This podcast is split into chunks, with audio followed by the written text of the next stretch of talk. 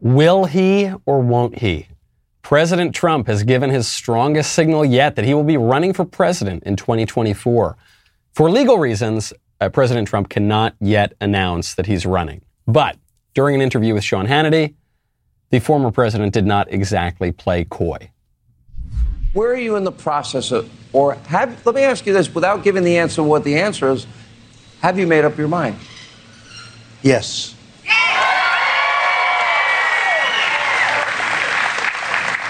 I think you got it right. yeah. Have you made up your mind? Yes. Not well, I'm considering, well, I'm looking. That's what that's what politicians do when they want to keep the idea going that they'll run, but they don't really want to run. Trump says, Yes, I've made up my mind. Can't give an answer, yes. You're gonna be really happy with my answer. Yes, yes, yes. Some Republicans think that it would be the absolute worst thing in the world if Trump runs again. I, for one, I'm not so sure about that. I think Republicans have a lot to learn from the Donald and from other past leaders, actually from other past Donalds, including the legendary Defense Secretary Don Rumsfeld, who died yesterday. It's getting harder to learn these days because we're losing all of our standards in our schools, on Capitol Hill, in our own private lives. But on this show, today and every day, we will insist on standards. I'm Michael Knowles. This is The Michael Knowles Show.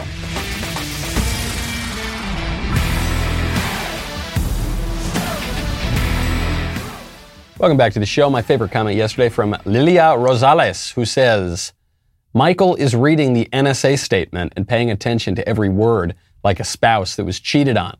Truly, that's where we all are now. Yes, that's true. parsing every little, you know, you find your uh, your CAD of a husband's cell phone and you're parsing every word, this, that, and the other thing, because the trust has been broken. In a marriage that's gone awry, the trust has been broken.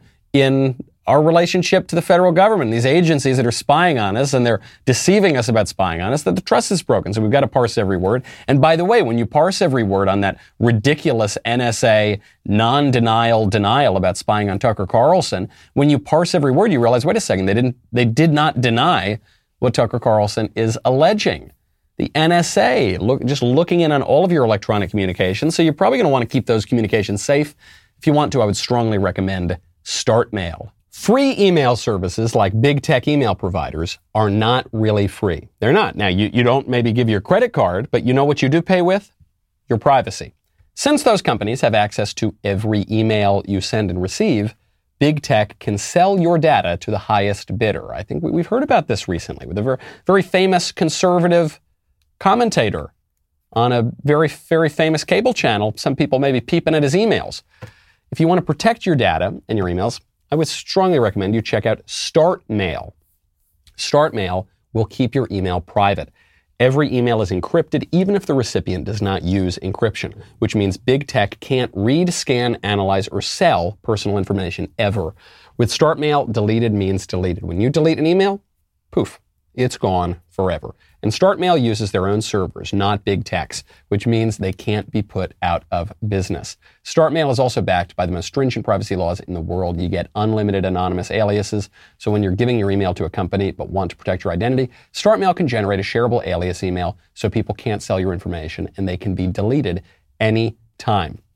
If this week hasn't taught you to, to seriously protect your data, I don't know what will. Head on over to startmail.com slash Knowles, S-T-A-R-T mail.com slash Knowles for 50% off your first year. Startmail.com slash Knowles. I know that Trump has flaws. I know that he created some problems for himself that he probably didn't need to. I know that he made some wrong turns on policy. I'm thinking of the, the first, the, the jailbreak bill, the First Step Act, and, and some other problems.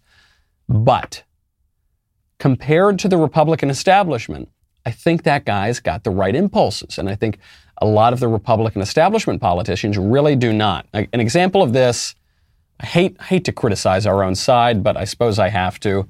Representative Kevin McCarthy was, he's the House GOP leader.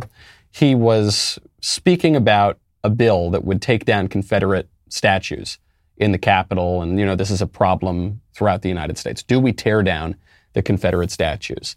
And Kevin McCarthy is supporting this bill. This is a bill that is being pushed by Democrats, but McCarthy is supporting it. And the reason behind why he's supporting it, I just, it's just a little weak. But let me state a simple fact. All the statues being removed by this bill are statues of Democrats. Madam Speaker, as I heard the Speaker talk earlier about removing of the four portraits of speakers in the hall, the same answer goes for that as well. They were all Democrats. What's interesting, the statues that need to be removed were sent to the Capitol by states that were majority controlled by Democrats, sent to a House that had a majority controlled by Democrats, accepting of these statues.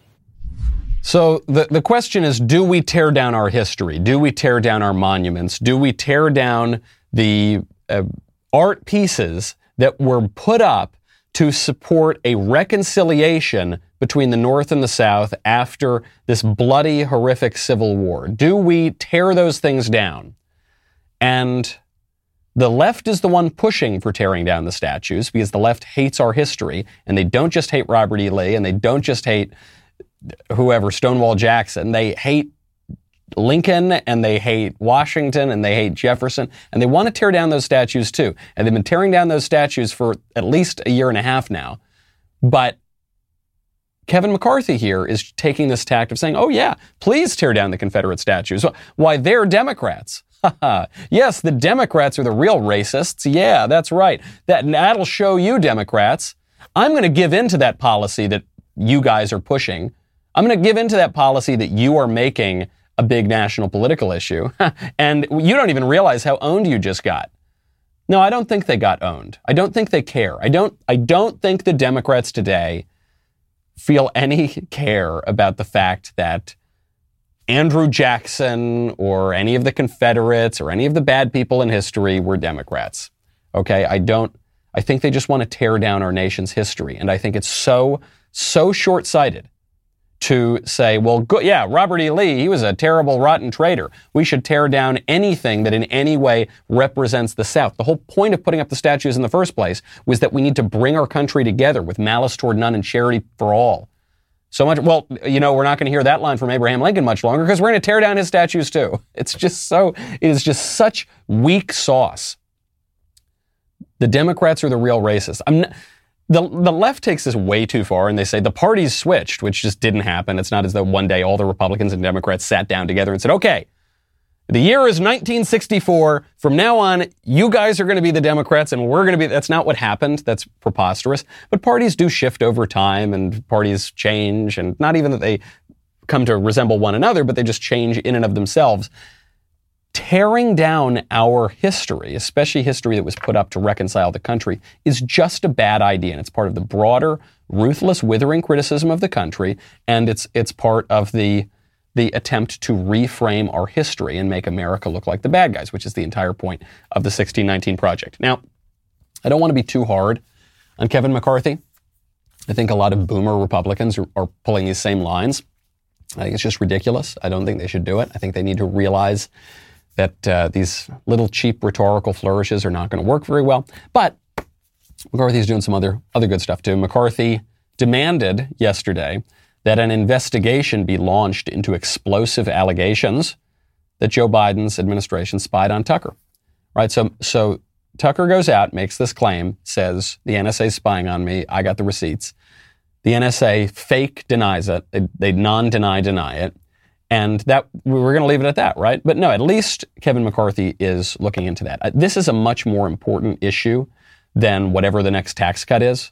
I, I love tax cuts as much as the next guy, but this is a much, much more important issue than whatever the usual Republican fare is. I just wish that Republican leaders would recognize that these cultural issues are, it's, they're all kind of connected right? The idea that the blob is going to spy on Americans and eat away at our political tradition, the idea that we're going to tear down statues, not, by, by the way, not just of Confederates, but of all of our other forebears as well, the idea that we're going to reframe American history, it's all part of the same revolutionary project. Okay, the, the establishment by which I mean, I mean the blob, I mean the administrative state and big tech and the media, they're all kind of, and the universities and the schools, they're all working in concert. They are not going to give up power. They're taking power from the American people, from the constitutional system, and they are changing it. And this has been a process that's gone on for a hundred years. It's gone on since at least Woodrow Wilson. They are not giving up power. LA County, right now, LA County officials are calling to lock down again. They're calling for the masks again because of the Indian variant, which we're, we're not even allowed to call it the Indian variant, by the way. The WHO told us we have to, we have to use the Greek alphabet now. So it's not the Indian variant, it's the Delta variant. It was fine when it was the UK variant because white, white guys are terrible. So you got forget about you know they're they're awful people. Spanish flu, the fine by me too. But the minute that you're talking about a non-Western country, you're talking about India or something. That's very racist. You're talking about the China virus, where they actually invented the virus. No, that you can't say it's the it's COVID-19, it's SARS-CoV-2, it's the Delta variant, and and because there is this new variant, we've all got to lock down again. Do you do you see where this ends? It doesn't. That's where it ends. From the very beginning of this epidemic, I have basically been licking doorknobs. Okay. I've been greeting people on the street with a French kiss almost. Okay. Don't, I'm joking, by the way. We're going to get to Bill Cosby later. I don't want anybody to accuse me of anything, but I have been very uh, inclined to ignore all of the advice from the Dr. Fauci's of the world because those people are liars and they've squandered all their credibility. And now they're just doing it again. It's 18 months. We're 18 months into this thing. We were supposed to be 15 days. And you know what? It's going to go on for another 18 months if you let them. Do not let them. Just tune them out. When you want to tune out all the crazy noise out there, by the way, I would strongly recommend Raycon. When you want to tune out all the crazy noise outside, when you want to tune out, you know, people who are just making a lot of cacophony, when you want to listen to your favorite audiobooks, podcasts, I don't know, maybe maybe both of those will be by little old me. Who knows? Music. You got to check out Raycon wireless earbuds. You put those Raycon earbuds in your ears, they will make all the difference no matter what you're listening to. Crisp, powerful beats at half the price of other premium audio brands. I have tried the competitors and I've paid for the competitors, and I'm just telling you, Raycon's a superior product. Okay, it's just the way it goes. Raycons are built to go wherever you go. They look great. They've got a, a great, comfortable in-ear fit. They've got great, cool colors, great compact charging case. Right now, Raycon's offering 15% off all their products for my listeners. Here's what you've got to do to get it. Go to buyraycon.com slash Knowles. There you will get 15% off your entire Raycon order. And it's such a good deal, you'll want to grab a pair and a spare. That's 15% off at buyraycon.com slash Knowles. Buyraycon.com slash Knowles. A very legendary politician has just died. That man would be Donald Rumsfeld. Don Rumsfeld, twice defense secretary, defense secretary for Bush one. I think he was the youngest secretary ever at that point. Then defense secretary for Bush two. I think he was the second oldest secretary at that point. Uh, he uh, was a congressman. He uh, was chief staff to, to, Jerry Ford. He had a, a, pretty legendary career. So all all over the place. And he had he had these kind of pithy lines. He had Rumsfeld's rules that would circulate around Washington. He, he went out on a sour note because he was presiding over the Iraq War, and everyone just blamed him for why the Iraq War didn't didn't go very well. And he bears some blame, but he he really doesn't bear all the blame that people heaped on him. Don Rumsfeld had one of the most famous lines in politics over the past 20, 30 years.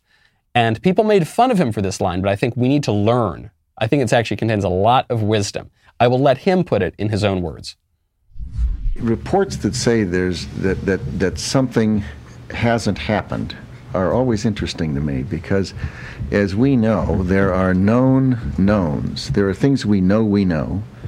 We also know there are known unknowns. That is to say, we know there are some things we do not know. But there are also unknown unknowns. The ones we don't know, we don't know people made fun of him for this for, for weeks and weeks. Known knowns, known un- What are you talking about, Don Rumsfeld? This is one of the most sophisticated observations that has come out of our uh, political system in a very long time. Saying there's some things that we know that we know. There are other things that we know that we don't know. It's a gap in our knowledge, but we're at least aware of the gap. And then there are other things that we don't know that we don't know. And those are very, very dangerous. Now, the, the philosopher Slavoj Žižek actually took this a step further. And he said, known knowns, known unknowns, unknown unknowns. And then there's a fourth category, the unknown knowns. Stick with me here. I know it's a little confusing. The unknown knowns are the ones that I think we've really got to focus on today because that is what has subtly changed our entire culture. Slavoj Žižek says there are some things that we don't know that we know. We know things, but we're not aware that we know them. That is ideology. Ideology is very often the thing that we, we just don't even know it. We're just, it's like fish swimming in water. It's the air that we breathe. And so we're, we're just not aware of it, but it shapes so much of what we do. This is the topic of my book, Speechless Controlling Words, Controlling Minds, which is uh, available now. National bestseller. So thank you for everyone who has, uh, who has ordered the book. I'm glad it's getting very nice reviews on Amazon. So thank you for people who are, who are leaving those there. The way that the left twists language in particular, but institutions as well, is so subtle that it just smuggles in premises, it smuggles in whole views of the world, and we are not even aware that that has taken place. But we just use these kinds of lines. Okay, they're, they're doing it right now in a very clumsy way with the, the pronouns. That's why there's a fight. Ordinarily, they just smuggle in this language and it's no big deal. They did it with same sex marriage very easily. They, and, and subtly, they said, you know, marriage for all of human history had been about the se- sexual difference. At the, at the, most basic level, it, it, involved sexual difference. Then they just smuggled in this idea. They said, you know, it's like a Jedi mind trick. Marriage does not involve sexual difference. There is same sex marriage. And then because we just used that word and we said, oh, of course, yeah. Marriage doesn't involve sexual difference. These are not the droids I'm looking for. Sure. So yeah, so then the question is who deserves the right to get married? Well, everybody deserves the right to get married. Okay, that's it. Beep boop, beep beep boop, right? And it's just it, it just subtly does that the, the way that we went from a bum to a tramp to a homeless person to now an unhoused person to the housing insecure people. And so you're just subtly shifting blame away. The bum is responsible for his condition. The unhoused person, why he's just a victim of circumstance. Ideology d- defines which one those are going to be. Do we have, do we have an ideology of personal responsibility? Do we have an ideology of oppression at the hands of, in the case of our society, the straight white men who know that they're men and the patriarchy and all of that? We need to be very aware of that. We're seeing this with this Olympic gal, you know, the Olympian who she got third place in the Olympic trials for throwing a hammer, and then she used the opportunity to disrespect the American flag, and in so doing, our entire country and all of her countrymen. Remember that? And then she wants to go represent the country at the Olympics. So this this lady, I, I'm not even going to say her name I don't I don't think we need to reward this this individual's temper tantrum and and anti-American uh, activism by saying her name and giving her publicity, which is exactly what she wants. But she went on some television show that I haven't haven't heard of, and she explained herself. She said she wasn't not disrespecting America. She just she just hates the Star Spangled Banner Know your history, you know the full song of the national anthem. The third paragraph speaks to slaves in America, our blood being slain and, and piltered all over the floor. Mm-hmm. It's disrespectful and it does not speak for black Americans. It's obvious. There's no there's no question. Uh, the third stanza of the of the Star Spangled Banner does not refer to sl- uh, slaves' blood being slain, slang, and piltered all over the ground because those aren't words. I mean, I suppose they're slang is a word, but it doesn't it doesn't mean what she thinks it means. And pil- I, have never heard of piltered. I don't. So it's not English. That's why it, that's not that's why that's not what's happening in the third stanza. Second of all, the meaning of that verse, which is uh, uh, refers to the hi- hireling and slave. And about how, how no refuge will save the hireling and slave. The meaning of that verse is really not clear in in some place it may refer to American slaves, but it, it also very likely refers to the German troops, for instance, that the British were hiring and who, who were purchased from German princes. It uh, may refer to the British process of impressment. Uh, uh, the author of the Star Spangled Banner never made clear what he meant by that expression. Uh, regardless, though, let's just say it's even right. Let's say it's referring to slaves who went and fought for the British, and, and the Star Spangled Banner talks about how terrible they are. Nobody sings the third verse. Who's, whoever sings the third verse of the Star Spangled Banner? Nobody. It's a completely contrived problem because you're using the excuse of a line about a slave that may or may not refer to American slaves as a justification for getting rid of the whole Star Spangled Banner as part of the project of reframing American history. There is there was a national anthem. Well, now there's a black national anthem, which is sometimes played at public events. There's an Independence Day. Well, now there's the Juneteenth Na- National Independence Day, the new National Independence Day. There is the traditional understanding of America centered around the goodness of the country and the founding fathers. Now there's the new reframing of America put forward by the 1619 Project. It's just a new shift. This woman says, if you know your history, you know this. She doesn't know her history. She doesn't barely knows the English language. But what she does know is ideology, and she doesn't even know that she knows it. This is the unknown known. This sick ideology that is totally contrary to our country and contrary to her flourishing and the flourishing of all of our countrymen has just seeped in and she's not she's just swimming in it. She's not not even aware of it. She goes on though. She says, "Yeah, I hate the national anthem. I totally disrespected it, but I still want to play in the Olympics." I never said that I didn't want to go to the Olympic Games. That's why I competed and got third and made the team. I never said that I hated the country. Never said that. All I said was I respect my people enough to not stand or acknowledge something that disrespects them. I love my people, point blank, period. I mean, I learned that family matters. Um, despite the economic oppression that we faced growing up, you know, I still have my family. And my grandmother, she did everything she could to make sure that we survived and had a roof over our head. And that's special. Very interesting language she's using here. So first, it's so silly. She goes, I'm not disrespecting the country. Uh, well, if you disrespect the Star Spangled Banner, which is the symbol of the country, you are disrespecting the country. If you disrespect the symbol, you're disrespecting the symbolized. That's why symbols symbolize things. Well, I still want to play in the Olympics. Yeah, I know you do, but It's not about you, lady. It's about the team which represents the country. Then she uses this subtle line. She says, Yeah, we faced economic oppression growing up. Oppression. Not we had economic troubles, not we had economic suffering, which a lot of us have, probably all of us have at some point in our lives, or the vast majority of us do. Oppression. It was somebody else's fault. It wasn't because a family member ran away. It wasn't because a family member didn't didn't go work hard. It wasn't because someone made bad choices. It wasn't because someone wasn't able to overcome. It wasn't it was oppression. Somebody did this to us through no fault of our own. Is that really how life works? Is life really that simple? I don't think so. Then she says, not, I, I'm not saying I hate the country. I just love my people. What do you mean, your people? to, to use a popular rejoinder, what do you mean, your people? Who are your people? Here, she's, she's obviously implying black people. And she's saying that the national anthem is against black people. The Star Spangled Banner, a symbol of the whole country, is opposed to black people. And so when push comes to shove, she's going to side with the black people over America because she sees them as being at odds. I don't see them as being at odds. I, actually, the only way we can have a country is if we believe that our people are the American people. There are gradations of identity. There's a national identity, state identity, local identity, religious identity, racial identity, family identity, the basic political union. She says, I love my family.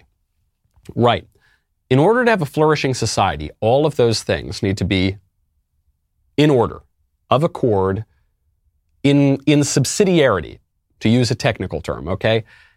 They can't be opposed to one another. But increasingly, what we're seeing is division between well, actually, even within the family, especially the left is trying to sow that, and then between the family and the state, and the state and the country, and the races. Obviously, they're trying to gin up racial division and sexual division. They're trying to put that all against one another. In order for the country to flourish, your people has to include all of those things. Down the family, up to the race and the community and everything, all the way up to the nation. Ideology has warped that. It's taught her a lot of things she knows that she doesn't even know that she knows. Ben today is going to be talking about some of the sexual perversion going on, including kink for the kiddies. We'll get into that a little bit too. I'll be talking about Bill Cosby. Go check that out. You know, also, history tends to be painted as dry and boring, but not on Daily Wire's new podcast, America's Forgotten Heroes. These seven action packed episodes illuminate men whose heroic acts have not received the recognition they deserve the first episode concerns Union soldier Joshua Lawrence Chamberlain, who dashed directly into history at the Battle of Gettysburg by strategically charging the Confederates and narrowly dodging a bullet that grazed his cheek on the way. His actions were pivotal to the Union winning such a hard fought battle, and many Americans don't even know his name. Subscribe now to America's Forgotten Heroes on Apple Podcasts, Spotify, or anywhere you might listen so that you can catch the first episode, which is available today, Thursday, July 1st. If you like what you hear, leave a five star review and help share these incredible stories. Thank you for listening. Thank you to the heroes that have made such a terrific podcast possible. By the way, go order Speechless, Controlling Words, Controlling Minds. The libs are really upset that the book is a national bestseller. So uh, I appreciate all of you who have read it. And I hope that more of you continue to read it and write into me and let me know what you think. Unless you don't like it, then don't let me know. We'll be right back with a lot more.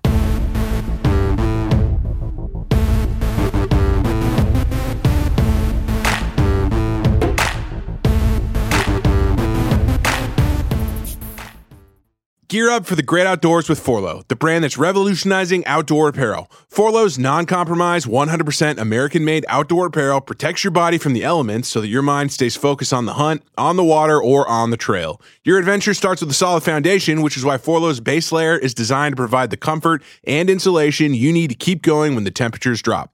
Their uniquely breathable down layer ensures that you stay warm without overheating. And since proper protection goes beyond insulation, the final layer, a waterproof shield, completes the system. From UPF sunblocking material that shields you from harmful rays to Polygiene technology that masks your scent, Forloh's innovative designs and cutting edge material ensures that you can focus on the adventure, not the elements. Their commitment to innovation and American craftsmanship will carry you beyond the known and into the unknown where the journey truly begins. Get the most out of your time in the outdoors and go to forloh.com and use code DailyWire for 20% off your purchase. That's forloh.com, code DailyWire. Racial grievance is probably the, the most significant form of currency today. It can get you out of anything. That lady at the Olympics who disrespected the American flag and the whole country at the Olympic trials, she says, well, you know, but it's my people and the oppression and the grievance. And okay, she's probably going to get off the hook. This is true even at fairly high levels of politics. Lori Lightfoot, mayor of Chicago. The one thing I kind of respect about Lori Lightfoot is her just absolute brazen cynicism. she doesn't try. She doesn't really try to glad hand. She just, she's just a pure power, corrupt machine politician. And there's something you got to give a grudging respect to that. So Lori Lightfoot, is in big trouble because crime is spiking throughout Chicago. That place is like Fallujah right now. Uh, crime is way, way up. She's she's lying and pretending that it's down year over year, but you've seen huge spikes, you know, up up in crime, in shootings, and in murders. And Lori Lightfoot says the only reason people are complaining about this is because she's a black woman. There have been questions raised about your, your temperament and uh, your reaction to criticism. Uh, Tribune editorial used the term irascible. Uh, how much of this do you think might have to do with the fact that you're a woman, and partic- specifically a black woman? About 99% of it. Look at my predecessors. Um, did, did people say that Rich Daley um, held, uh, you know, uh, uh, tea sessions with people that he didn't disagree on? Rahm Emanuel was a polite um, guy who was a, a uniter? No. Women and people of color are always held to a different standard. I understand that. I've known that my whole life. That's it. She is such a victim, the mayor of Chicago. She's such a victim, you know? So uh, she can't succeed. She can't become um, the mayor of a major American city. No, because of the racism. Amazing, amazing how that the racism didn't prevent her from rising to a very high political position, but it is causing her to be criticized. Has nothing to do with the bullets and the deaths and the the riots that took place and the looting and the arson and the murders. And no, no, it's just because she's a black woman, right? By the way, if you dare, if you dare criticize that kind of line of argument, oh man, the establishment is going to come after you, especially if you are a white person, especially if you're a, a, white dude. Oh, that's really bad.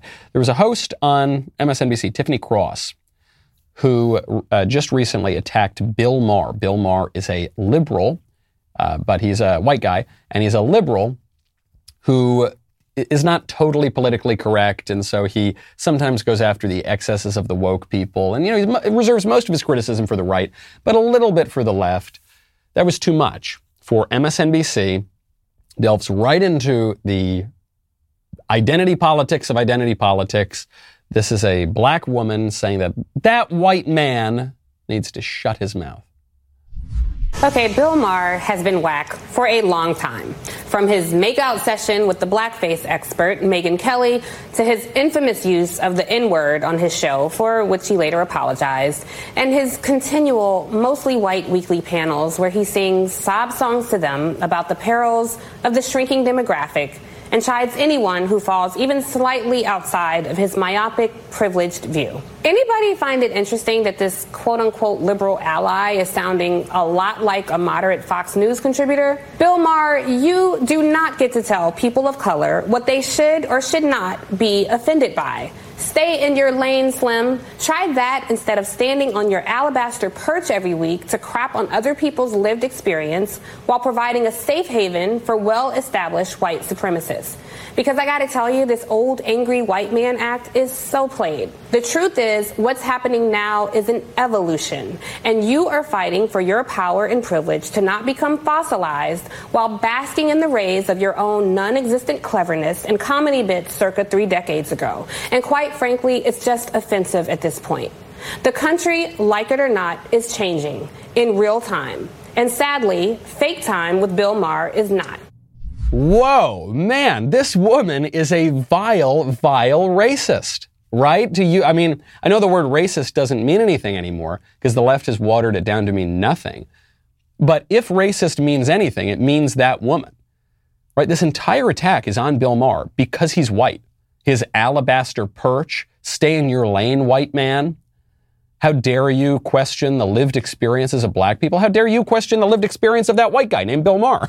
what, by, by your own logic, you're saying you, one cannot ever criticize the opinions and actions of someone of another race, right? But that's exactly what you're doing, and you're doing it on the basis of race. Even crazier, you'll very often hear the left say that uh, there is this crazy conspiracy theory that the left wants to uh, uh, replace white people as a, a, demographic in the United States, and that they're cheering it on as the process of immigration and, and things like that lead to a declining demographic. And that's a sick white supremacist conspiracy theory. She's She's the one articulating it. She's the one saying the demographics are changing. It's inevitable. You're losing your power. And that's good. This is evolution. You're, you're ossifying. You're turning into a fossil on the basis of your race and other races are gaining in power and we're going to have a racial politics and you just need to shut up and take it. That is, I don't know of any. Well, first of all, how many white supremacists are there in America? I don't know, like three, and they all work for the FBI. But, but I've never heard of, of a white supremacist articulating that alleged conspiracy theory nearly as clearly as that woman on MSNBC. Vile, vile politics. That's what she's saying to him. This is it. I, I don't think that she knows what she's saying. I don't. I think she M- much like the the broad, the, the left broadly, and this leftist broad, by the way, I, I think that she is living in the unknown known, that this just this ideology is blinding her to the, the glaring contradictions in what she's saying. Or if it's not a contradiction or if it's not hypocrisy, then it's just this double standard. And it's double standard along the lines of race and to a lesser degree sex in this case because Bill Maher's big transgression is not just that he's white, but he's, he's a white man. And that's very terrible, and you're not, not allowed to criticize anybody. That is ideology. The ideology is not just in the racial realm. And th- by the way, this, this woman's vile racist attack, not, not even the creepiest, craziest, most radical thing we've seen in the past few days.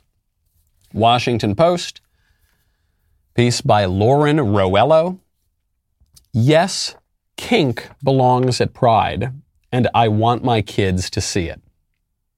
Kink. What is kink? You know, there's sexual orientation. There was the homosexual rights movement, men who were attracted to men, then some women who were attracted to women. Then there was the transgender rights movement, men who think that they're women, women who think that they're men. And then there's this idea of kink, which is what uh, Drew, Drew will sometimes use the. Uh, the British expression, the old slap and tickle. that's, you know, that's kink. It's just when you have some kind of unusual sexual fetish or sexual fantasy. And that is now considered not just some kind of quirk because mankind has fallen and we've all got kind of weird things going on in our head. That is now considered a full on sexual identity.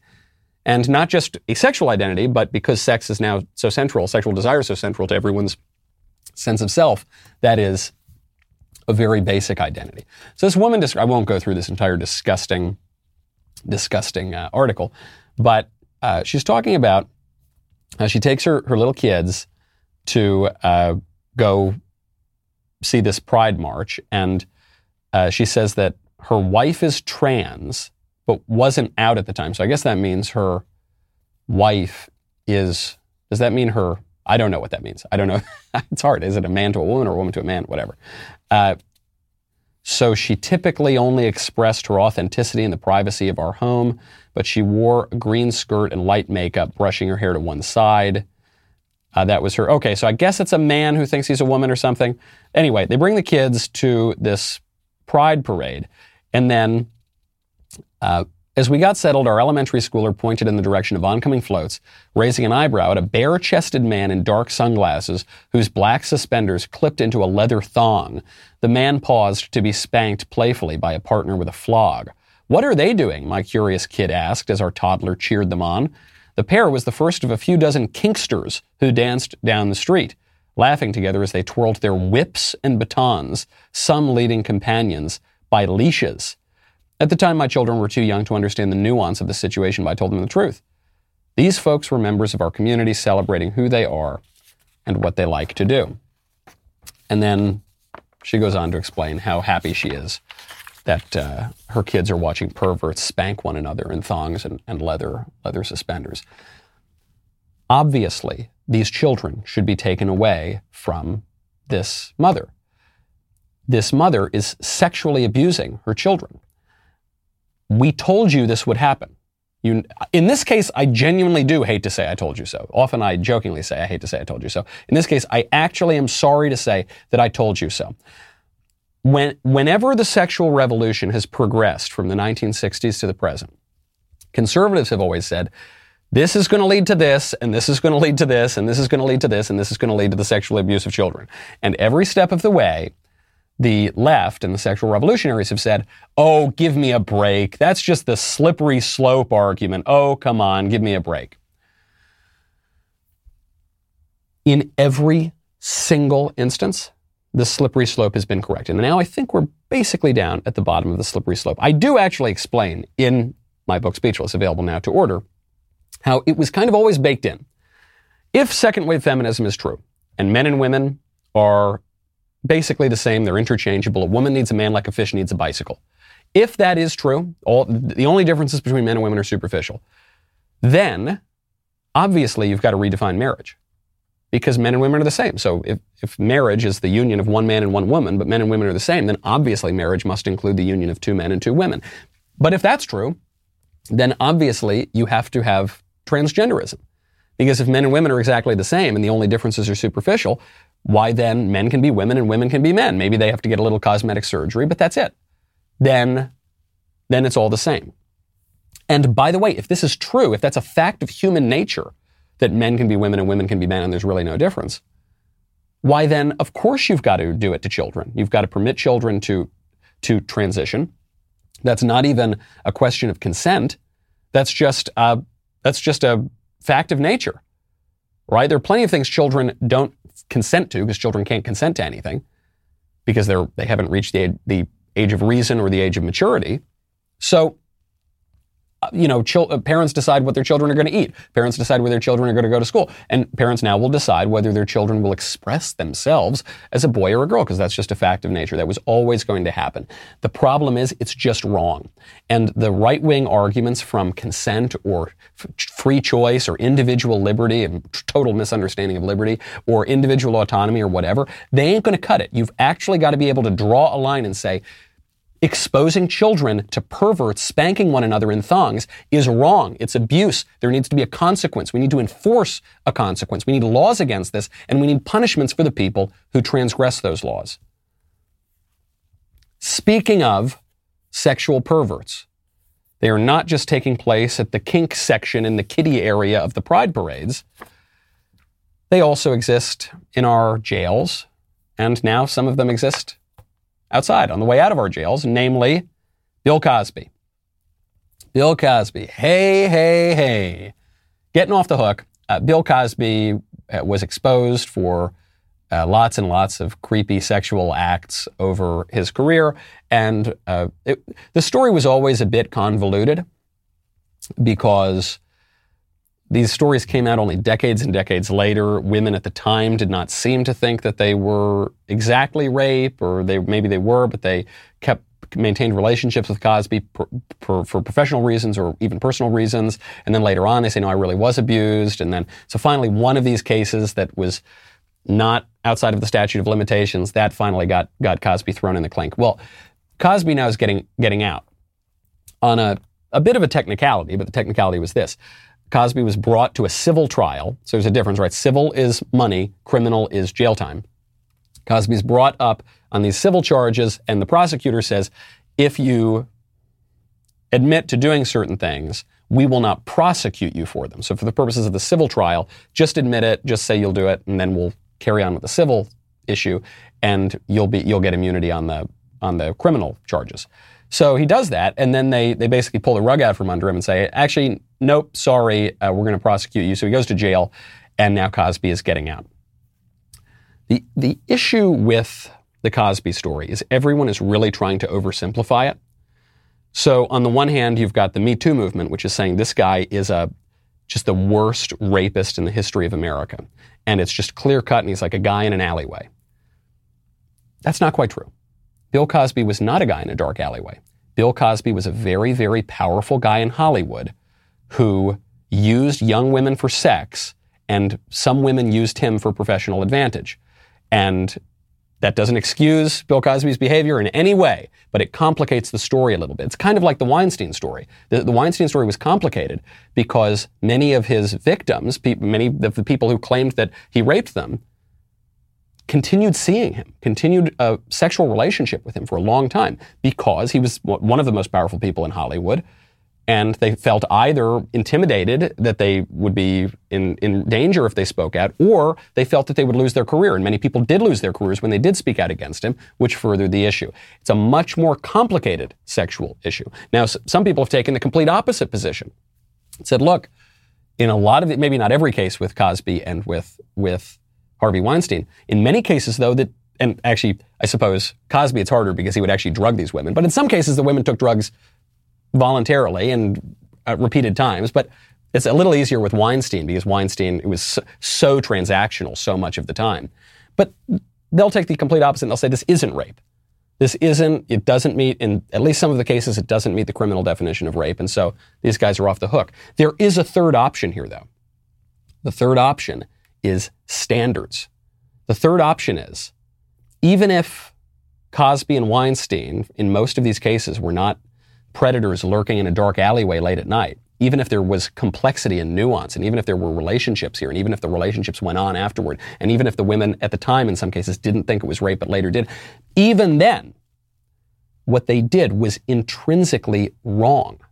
It is intrinsically wrong to pressure women into effectively becoming prostitutes to advance in their career. It is intrinsically wrong to indulge in what was obviously Bill Cosby's weird sexual fetish, kink, I guess you'd call it, of sleeping with drugged up women. That's, that is in itself wrong. But we're not allowed to say that anymore. The reason that no one, very few people, only, only even just a handful of conservatives, not even a lot of conservatives go squish on this, but the reason that it's so hard to take that position is because you have to say that there is a purpose for sex, that sexual acts, the, the rightness or wrongness of sexual acts, does not merely rely on consent. Consent is obviously an important factor, but it does not merely rely on it. That some sexual acts, even if the parties are both willing participants, some of them are still wrong. I'm reminded of the Marilyn Manson story. Marilyn Manson, the He's that very popular singer who is also probably the most famous Satanist in America. Gosh, who would have imagined that the world's most famous Satanist is not, not necessarily the greatest guy in the world? He had a long term relationship with Evan Rachel Wood.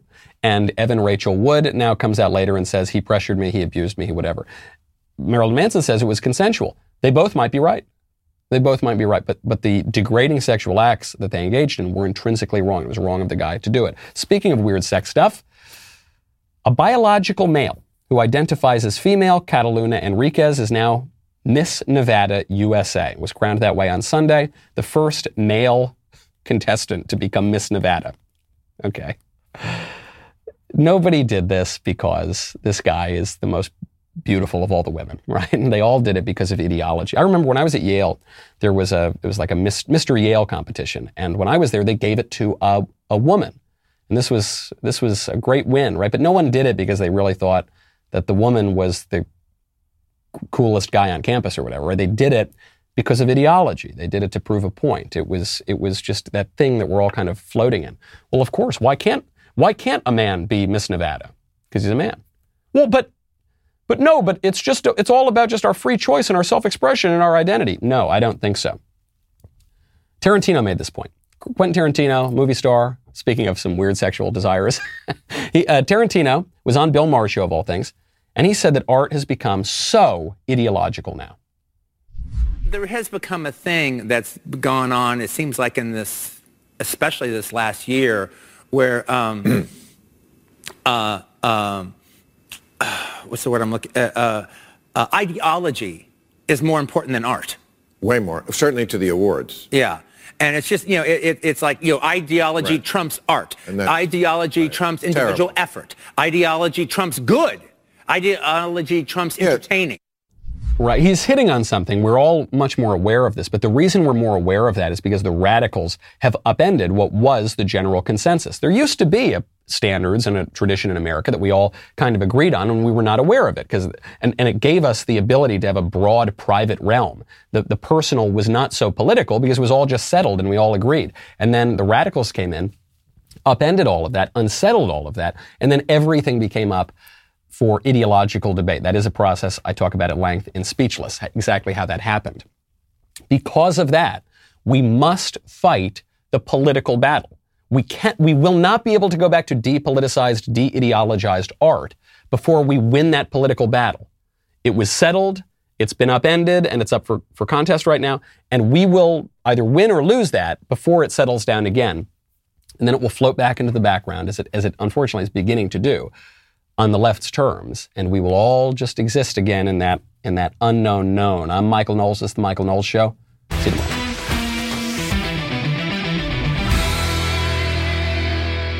If you enjoyed this episode, don't forget to subscribe. And if you want to help spread the word, please give us a five star review and tell your friends to subscribe. We're available on Apple Podcasts, Spotify, and wherever else you listen to podcasts. Also, be sure to check out the other Daily Wire podcasts, including The Ben Shapiro Show, The Andrew Klavan Show, and The Matt Walsh Show. The Michael Knowles Show is produced by Ben Davies. Executive producer, Jeremy Boring. Our technical director is Austin Stevens. Supervising producers, Mathis Glover and Robert Sterling. Production manager, Pavel Vidovsky. Editor and associate producer, Danny D'Amico. Audio mixer, Mike Coromina. Hair and makeup by Nika Geneva. And production coordinator, McKenna Waters. The Michael Knowles Show is a Daily Wire production. Copyright Daily Wire 2021. Today on The Ben Shapiro Show, Bill Cosby goes free, a columnist pushes LGBT kink for children in the pages of The Washington Post, and President Biden is caught between a moderate rock and a radical hard place. That's today on The Ben Shapiro Show. Give it a listen.